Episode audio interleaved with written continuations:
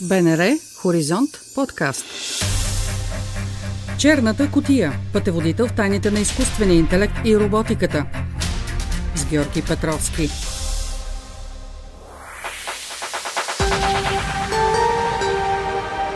Здравейте, приятели и последователи на подкаста Черната котия.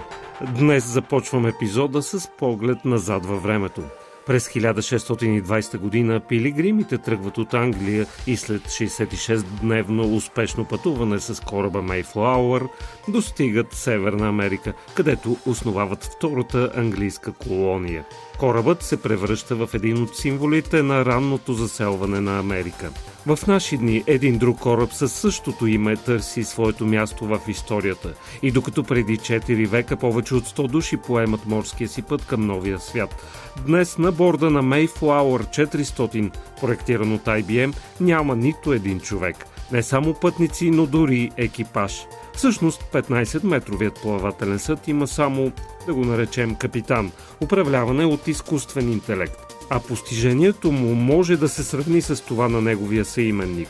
Той успява да прекоси Атлантически океан, макар и след най-малко проблеми и забавяне.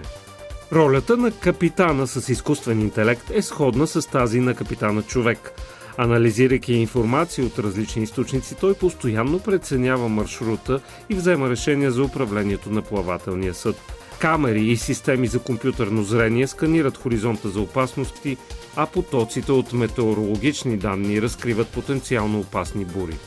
Софтуерът за машинно самообучение гарантира, че решенията са безопасни и в съответствие с разпоредбите за мореплаването.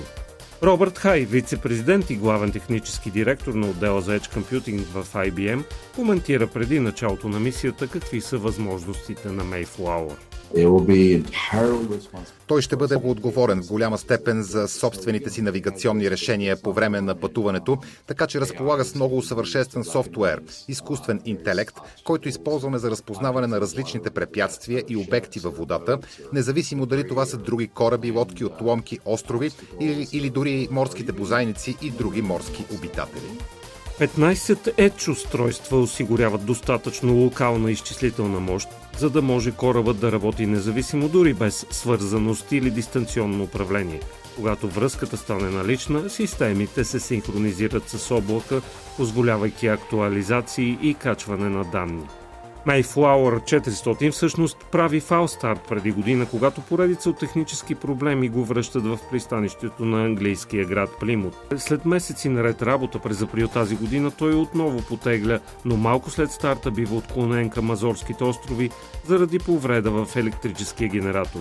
И това препятствие е отстранено и корабът продължава пътуването си гладко до края на май, когато дефектира системата за зареждане на стартерните батерии на генератора. Следва отклоняване от оригиналния курс и Mayflower 400 акустира в Халифакс, Канада.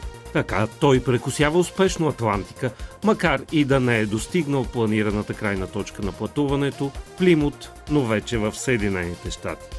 Трябва да отбележим, че при такова тежко пътуване механичните повреди са нещо очаквано. В същото време, според IBM, бордовите автономни системи са работили безупречно, включително и капитанът с изкуствен интелект, разработен от Marine AI.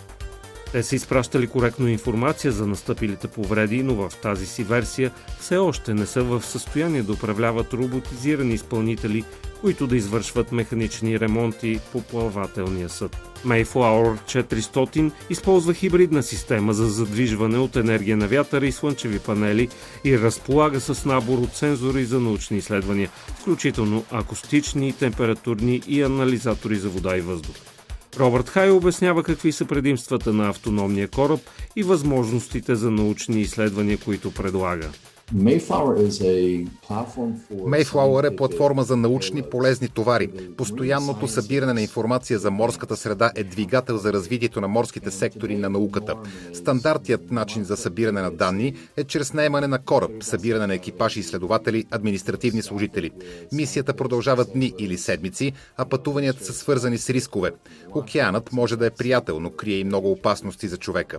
Един автономен кораб, който може да събере нужните химични проби от вода, водата вместо изследователите, или да запише звуците на китовете за проследяване на популацията, да речем, би бил много полезен в стремежа ни да съхраним жизнена и здрава планетата ни. Чухте епизод от подкаста Черната котия. Можете да ни намерите на сайта на Българското национално радио в платформите Spotify, SoundCloud и каналите ни в Apple и Google.